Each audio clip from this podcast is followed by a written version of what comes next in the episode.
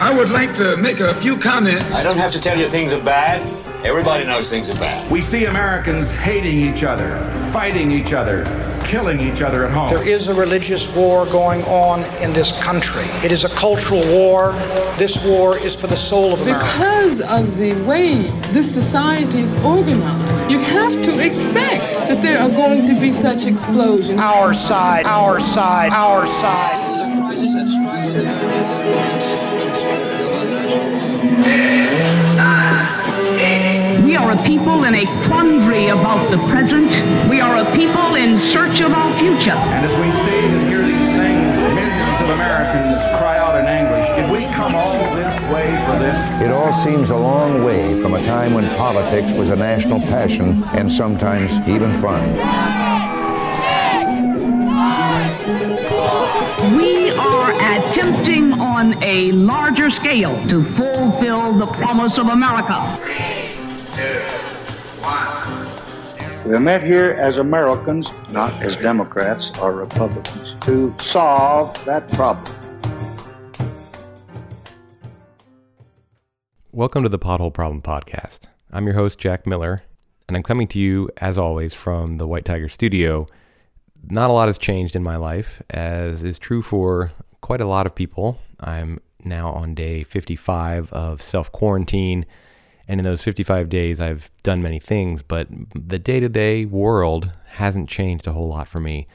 Every day does seem to be different from the day before, so there's a lot of diversity, but there's this kind of homogenous feeling to the overall experience because I don't really know when this phase in our collective lives is going to be over. That uncertainty about the, what people are calling return to normal. And that's a phrase that's starting to sound like it doesn't have any meaning in the short term and possibly in the medium term. And what will a return to normal look like in the long term? And what will the long-term term be? How long until we get to that long term? All of these questions are really kind of unanswerable. And the uncertainty is something that I'm particularly happy to sit with, but it has created this sort of unbounded sense of time. So I can't really, except for the increasing count up on the chalkboard in my dining room, which now tells me I'm on day 55, I can't really tell where in chronological time I am. I'm just kind of floating in this place where there are no boundaries. So that's where I am in my mental state. I hope that everybody listening is in a good place, even though I'm sure there are challenges you're facing, there are hard emotions, there could be practical challenges involved in your life. You could be an essential worker who's out there doing one of the many things that are important to the rest of us who are quarantined for the most part, locked down, sheltering in place. Whatever your life happens to be like, I hope that there is at least some opportunity to spend time swimming around in this bizarre, boundaryless time and this kind of homogenous, uncertain, what's the short term, what's the medium term, what's the long term going to look like, and that this is proving beneficial to you and isn't driving you completely crazy. I'm not really sure that there's much more to say about the situation. There's, of course, a ton to say, and there's all kinds of things happening in the world, and there's all kinds of people saying all kinds of things. But I have my outlet here, and I'm in your ears right now. This is my podcast, and I'm going to just move right into it rather than continue spinning out and floundering around in this homogenous, boundaryless time. The guest on this week's episode is Allison McCaffrey, and Allison is a very interesting person. She is, unlike anyone else I've interviewed so far, she is a civic engagement activist. So she's not particularly involved in pushing for a specific cause. She's not an advocate in that sense, but she is an advocate in the broader sense. She works in the political world because she's involved in education and trying to get people to increase their awareness and their activity, but she doesn't fit any of the neat boxes that other people have fit into that have been on the show. She's not a strategist or a campaign manager or a pollster or an elected official. She is, however, an author and a founder of a nonprofit. Her book, Politics of the Possible, is about her grandmother, Mary Ellen McCaffrey, who was a pioneering female legislator in Washington state in the 1960s at a time when virtually no women were in elected office in the United States. Allison herself never really knew much about what her grandmother did until her grandmother asked her to write a book about her life in politics, and Allison essentially learned everything that she knows now about politics and civic engagement from the beginning of that project forward. Allison later founded and serves as the executive director of a nonprofit organization, Politics of the Possible in Action, named after the book and inspired by the lessons that her grandmother taught, many of which didn't make it into the book because there were just too many things to fit. I think that I'm probably giving away more of the interview than I normally do, but I wanted to set the stage for the fact that Allison is a person living in the world of politics, but doing so in a way that isn't really familiar to me as a person who studies politics, and I was particularly fascinated to get to hear her perspective and how she sees things. In order to get that perspective and to see how she sees things, I think it's just time to get into the interview. I'm on the phone today with Allison McCaffrey. Thanks for joining me on the show today, Allison. Thanks for having me. So I've been referring to you in my mind as an arts activist. Would you say that that's an accurate label? And if it is, could you just elaborate a little bit on what that means to you? I'm a civics activist that's using art, performance art, and written stories to develop civic education and community engagement. How did you get into this? Believe it or not, my grandmother, she asked me to write a book about 15 years ago. And of course, when your grandmother asks you to do something, you say yes. And then you say, well, what's it about? My grandmother is Mary Ellen McCaffrey. Little did I know that she was a legislator in the state of Washington. So when she asked me to help write a book about her time in the Washington state legislature, I jumped in and learned a ton. You know, it was amazing. I have 2 degrees from top universities, and I knew nothing about civics. So when she asked me to help, I was essentially the legs of the operation. She was 85 at the time and learned a ton about the 1960s in Washington state, state government. Time she was when she was working on redistricting. And so I learned a ton about redistricting and the lawmaking process and all sorts of things. And that's what got me into kind of civic action work. She was a Washington state legislator in the 60s. And how long was she in the legislature? She was reelected 4 terms, so from 62 to 70. And she went on to be the head of the Department of Revenue and chief of staff to Senator Slade Gorton in D.C. And then she went on to retire to Kitsap Peninsula, Washington, and did all sorts of local stuff as well. I imagine that she was one of the few women in the Washington state legislature at the time. Did you come across, as you were doing research or talking to her for the book, any of her stories or feelings about what it was like to be a woman in politics at a time when it was extremely male-dominated? So she was one of 7 at the time. The 6 others had stories of often taking their husband's seats or different ways in which they'd come about being in the legislature. And it's interesting because Mary Ellen was a greatest generation woman. So she was before kind of the feminist wave and all of that. And she was so focused on getting the job done. And she realized guys she was working with were products of their times. And they'd be like, nice go-go boots, Mary Ellen. And she'd be like, yeah, okay, well, now what about that legislation we were talking about? And she just completely focused on getting the job done, doing what needed to be done at the time, and not letting her being a woman be any factor in letting her succeed.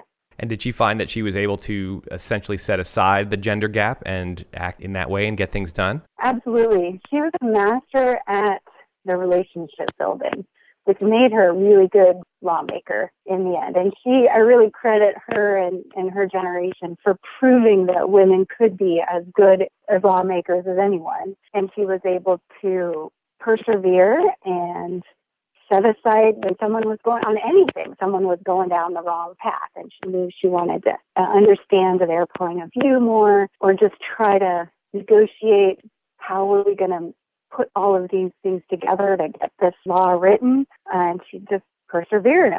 It's amazing to listen to all of her stories about, you know, sitting with the CEO of Boeing and negotiating tax rates, you know, increasing taxes on Boeing kind of thing. To just hear how she had this amazing ability to make the person in front of her feel like they were the most important person in the room, and she could use all those relationships she built to the advantage of the people of Washington state. She sounds like she was a natural politician. As you were sitting with her and working on this book and doing research, were you yourself compelled to get drawn into the world of politics, or did that particular personality trait not skip a generation and land in you? Well, what she gave me the bug about was not politics in the way that we normally think of it. So she's this woman who was mom of five, you know, PTA mom. The schools in Seattle were completely underfunded at the time. So she was jumping in trying to figure out how could they fund the schools, and realized they couldn't fund the schools until they fixed redistricting in the state. And she got connected up with, through a friend, to the League of Women Voters, and realized, wow, these ladies, you know, aren't ladies who lunch. They're ladies who really study what's going on and figure out what needs to be done. So she became one of the state's best experts in redistricting, so that both parties asked her to run for the open seat in her district. When you think of politicians, you kind of think of the, you know, the partisan divide and whatnot. She was such a bipartisan, just notoriously so, that both sides liked her, and that's how she was able to negotiate, particularly the redistricting bill, but negotiate the laws that she did. Well, that is the kind of elected official that many people today wish we had more of. Yeah, exactly. I mean, you asked me whether I got the bug. So I got the bug for the bipartisan nature, the civic engagement nature. A book called Politics of the Possible is called that for a reason, right? She always was finding out what is the best for the most number of people. And she realized that when she interviewed all of us grandchildren, how much we were just checked out from the governmental process. And me too. Again, I was a graduate of major universities, didn't know anything about civics, didn't know the difference between Congress and our state legislature. And you didn't grow up in a political family? My dad was on the school board while I was growing up, but honestly, I didn't know anything about Grandma's political career. We weren't partisan in any nature. It was about education and doing the right thing and all of that. So yeah, didn't grow up in what you'd consider a traditional political household. And you guys didn't discuss politics around the dinner table? No, not at all. We'd be more likely to discuss some academic nature. My dad was flying to South America when I was young. He was an executive at an oil company. So really that passion for good government. In my grandparents' book that they wrote, their memoirs, they called it one of their golden threads. While their kids understood it, none of them really got the passion. And so I am really honored to kind of be picking up that golden thread of honoring our democracy and good government that runs through my family. So what do you now do as a person who's been energized about civic engagement? Well, so I started a nonprofit organization called Politics of the Possible in Action in honor of my grandmother's philosophies about enhancing civic education and really igniting that spirit of community and citizen engagement. And we wanted it to be not just another activist organization, but really try to figure out where was the key pressure point.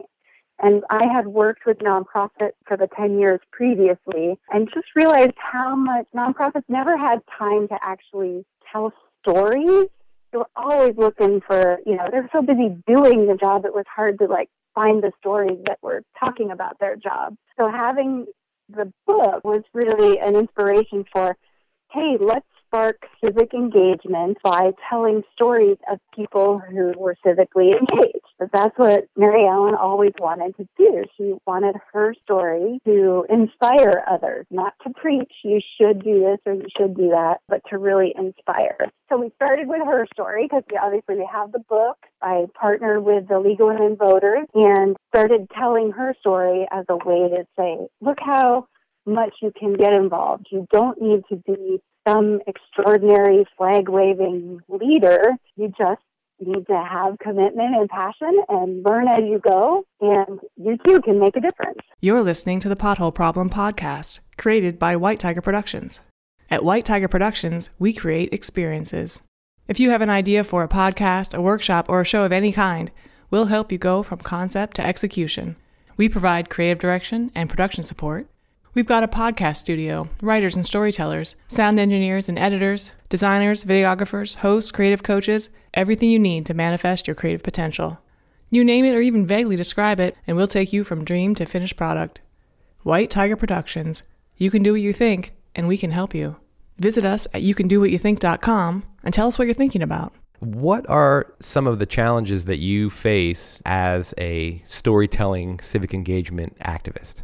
So fundraising, always people talk about it, but it's related to the marketing side of things. In a world that has so much coming at everybody all at once, and if you live and work in the nonprofit world, you just know how much more people are trying to do on so much less. So I think the biggest challenge is figuring out how to break through all of that messaging, all of the noise, if you will, to catch someone's attention. I think it's a really interesting problem to try to figure out.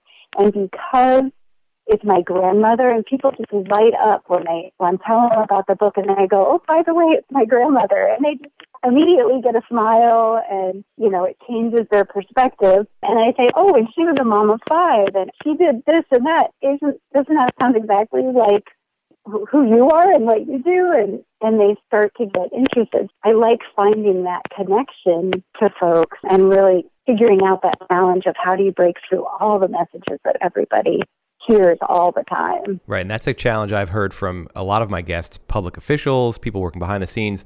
How do you get your message out through the giant noise of, one, national politics, and two, all of the stuff that's going on in social media that is so fueled by anger and outrage and also just entertainment? It sounds like word of mouth and personal connection is a big tool for you. What are other ways that you are trying to cut through the noise and get your message out there? Well, so our biggest project of this last couple of years has been turning the first 4 chapters of the book into a one-woman show, a play, because we knew not everybody's going to read a book. I was sitting down with coffee with the then president of the League of Women Voters, and I was asking her this question of, like, what's going to catch people's attention that we can use this story in a different kind of way? And we're brainstorming about all these kind of esoteric, like maybe making curriculum or something like that. And then just out of the blue, she says, well, we could do a play. And her eyes got really big, and she said, oh, my sister is a one-woman show actress. Jane Sellers has been acting in one-woman shows for the last 35, 40 years, done amazing work with Belle Van Amherst, with Emily Dickinson. She now does First Lady Lou. She took up our challenge of playing my grandmother in a 2-hour, 2-act play and really dramatizing the redistricting battle that happened between 1916 and 1965 when Mary Ellen was at the heart of the first time Washington was ever redistricted against her. Well, that sounds like a very innovative approach to bringing politics to people and for cutting through the cacophony of messages out there. How would you say it's been going? What's your evaluation of this particular effort? People who see it, I love it. They are entertained and educated all at the same time. They walk away knowing so much more about the legislative process and about redistricting than they ever thought they would want to know. And they laugh and they cry. And so it's been amazing. Those that have come and seen it, we've put on 3 productions so far. We've been stymied first by a snowstorm in Olympia, and now by the coronavirus, to not be able to put on the shows that we would have liked. So we're going to turn our effort to creating a video play and having our actress, Jane, act out the full play and video record it so that we can have a digital version of it and use that not only in its full length of the play, but also to break out little snippets and use them as educational modules. We have some work that I've been doing with the civics teachers here in Washington, Mercer Island High, in particular, where I go into the classroom and teach about redistricting and teach about the legislative process. And so I'm hoping to use these scenes from the play with some wraparound material to really enhance those classroom modules. Well, that's great. You know, you, like many people, are struggling with the challenges of getting your message out in a field where person-to-person contact is very important. All of politics is essentially person-to-person contact, or much of it is, especially at the local and state level. When you can't have person-to-person contact, you have to find innovative ways to continue getting your message out there. And it sounds like you're not only rising to that challenge, but you're seeing it as an opportunity to do even more, to create these educational modules out of pits to the place. So that's really impressive. It's been fun to see the relationships I have built all around the state and all around the country. I'm connected to redistricting advocates in all 50 states through my work with the League of Women Voters. And having built those relationships, now when we have to work virtually, those are really coming in handy. I got a note today, hey, will you do a Zoom meeting for my League of Women Voters unit in Pullman on Monday? You know, we'd love to talk to you for an hour about civics and redistricting. And of course, because I've met her before, it was easy to say yes and easy to get the technology to work for you. But I think it's the result of years of creating those relationships and knowing people all around the state and the country. I do want to turn here towards the end of the interview towards the question that I ask every guest on the show, and that is, what is something that used to outrage you that no longer does, and why the change? The one I wanted to talk about for this question is about how people say making laws is like making sausage. Something you know has to happen, and it tastes good in the end, but you don't want to see it made. I used to think like that, and it used to just make me so mad that laws were made that way or something. And now I'm the exact opposite. I don't want anybody to use that term, because I think how laws are made can be a beautiful thing. And if we keep repeating that narrative that it's like making sausage, then we're doing ourselves a disservice, right? As long as we think it's an ugly thing, then the right people won't go into being lawmakers and being elected officials. We won't get the transparency and the back and forth, the negotiating, the compromising that we know is what makes good laws.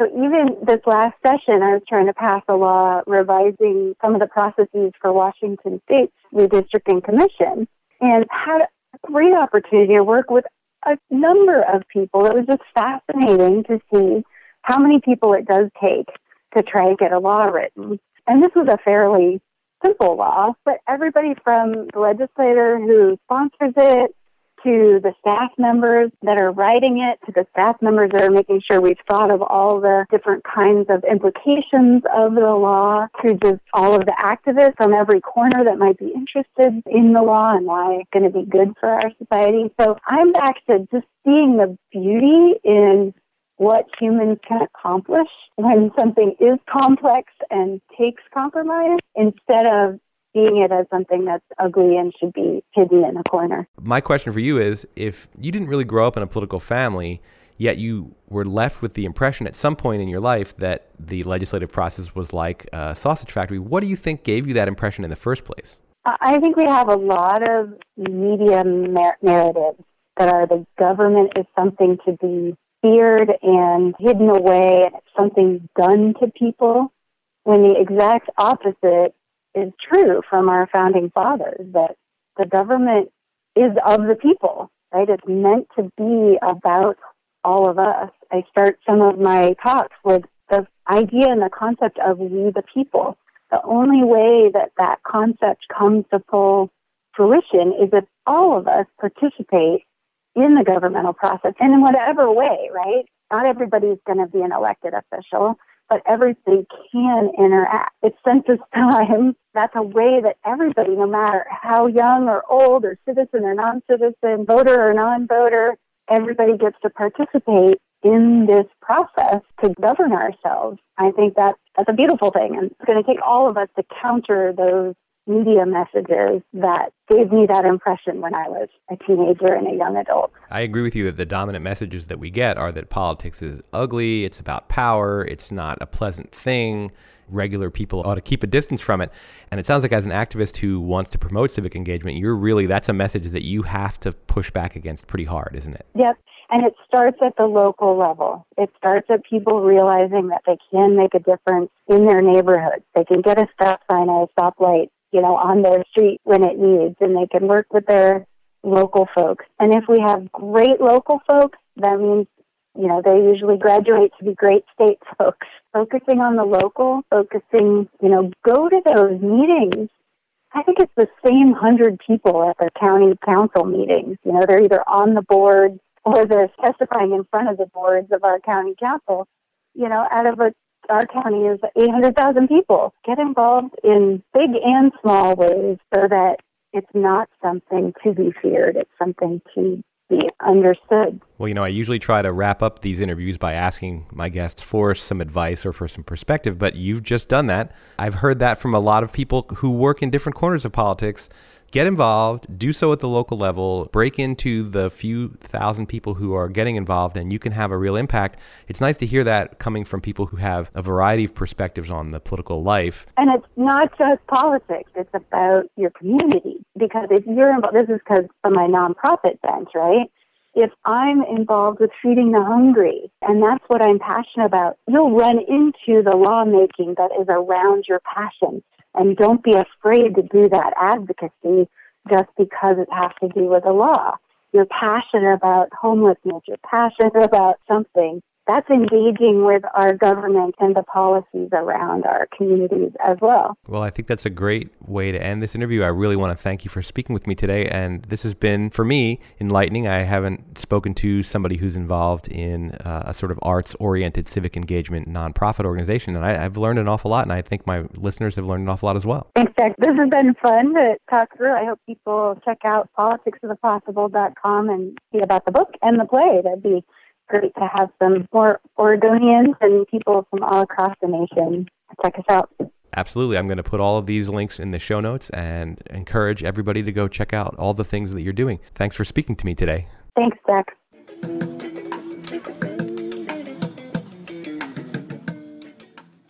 That's the episode for this week. I hope you enjoyed that interview. I very much enjoyed talking to Allison on the phone. I enjoyed listening to it again as I was putting together this episode. And there is yet another take on get involved locally, and you can have an impact. Certainly something that a lot of my guests have said is there are opportunities for people to get involved in ways that don't mean running for higher office and don't mean getting involved in the most high-profile kinds of ways. You don't have to start a nonprofit organization. You don't have to become a staffer for a member of Congress. You don't have to become a campaign manager or run for elective office to have an impact on our political system. And in fact, I've heard from so many different people that those might not even be the best way to have a direct impact. I won't say more on that avenue. I'll leave you to draw your own conclusions. You're an intelligent audience that can figure things out for yourself. You do not need in any way to be told by me what it is that you should take out of these interviews. Speaking of opportunities to get involved, next week's guest, Sonia Montalbano, is a person who is running for her first political office. She's running for a judgeship position, which is an unusual type of elected office, and you'll hear about that in the interview next week. There are certain kinds of legal restrictions on the way people running for judge positions can go about running their campaigns, and it's an interesting difference between other elected offices. We're going to get a chance to listen to Sonia's perspective, not only about running for judge, but what it is that she thinks that she wants to do. She's been involved in politics for a very long time, but this is the first time that she's running for office. So that, I hope, will be an interesting interview. I think it's interesting. I, of course, think that all of the guests that I have on are pretty fascinating people, and I've learned a ton in what has now been 27 episodes of this podcast. Okay, well, I think that it's time for me to exit gracefully, and as always, I leave with some music. This time, I have a little bit of a different type of music to leave on. I've been somewhat more isolated than normal, not just because I am largely quarantined to the house, but I have not been communicating with people at the level that I used to. And it's been kind of nice, but also what it means is that I haven't been doing the kind of outreach for music that I normally do. I find myself this week without a song to end the podcast with. I went digging through the audio archives on my computer, and I found an old recording that I made of a street musician. And I thought, well, what better way to go out on this particular episode about an arts activist, or what I've called an arts activist, than to play a street musician making sounds for people just out there in the world. Here it is, and as always, thank you for listening.